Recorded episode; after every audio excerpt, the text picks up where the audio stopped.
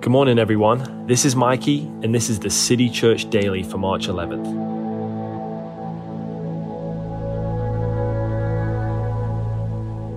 I've been thinking a lot lately about this concept of rest. What is it? What does it look like?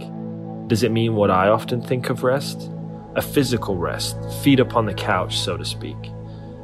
Have I been thinking one dimensionally about this concept of rest? A good friend of mine said in passing the other day that the Lord gifts us out of the overflow of who He is, out of His character. Well, that got me to thinking. Jesus said, Come to me, all who labor and are heavy laden, and I will give you rest. Jesus promises this gift of rest. The Bible tells us that in the Lord's presence is fullness of joy. Joy is an element of the Lord's character, so He can gift from that overflow. We see Solomon pray for wisdom, and there's no doubt that the Lord gifts an abundance of it to him. Not to mention, we ourselves are encouraged to pray for wisdom in James and all throughout the Proverbs. Wisdom is another element of God's character. So, what of rest? Well, we know that the Lord rested on the seventh day of creation. I think we understand enough about God to know He didn't have to rest. It was to set the example of practicing rest and honoring the Sabbath to all of us being unburdened by the weight of real tasks in our full time work.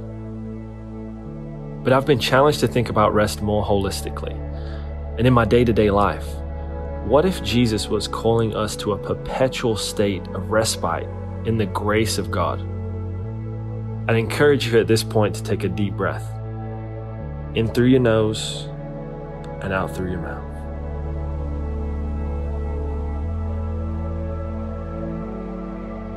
I want you to notice where you might be tense right now.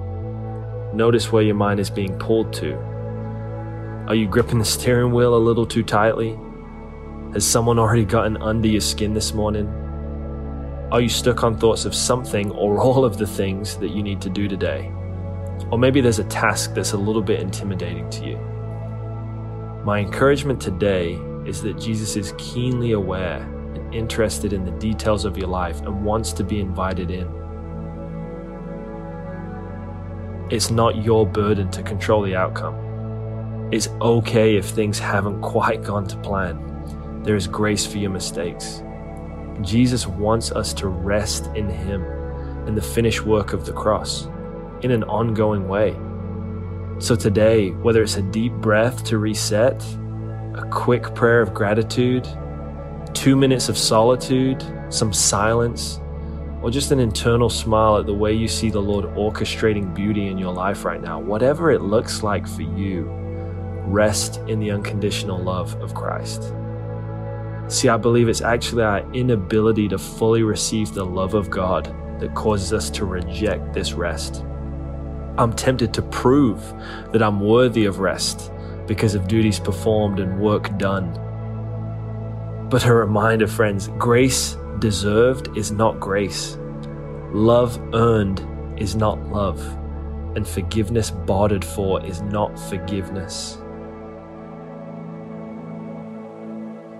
So let's declare this over our lives. Father, today we recognize that your love is uncontainable.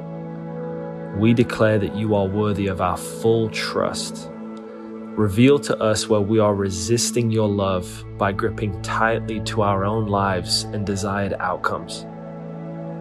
Father, help us to lay the worries, burdens, and stress at your feet and know that you are bigger than it all.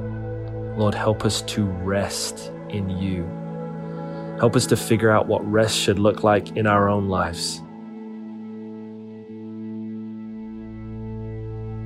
I want to finish by speaking this passage from Matthew 11, verses 28 to 30 over us, and my hope is that you let it wash over you throughout the whole day. Jesus says, Come to me, all you who are weary and burdened, and I will give you rest. Take my yoke upon you and learn from me, for I am gentle and humble in heart, and you will find rest for your souls.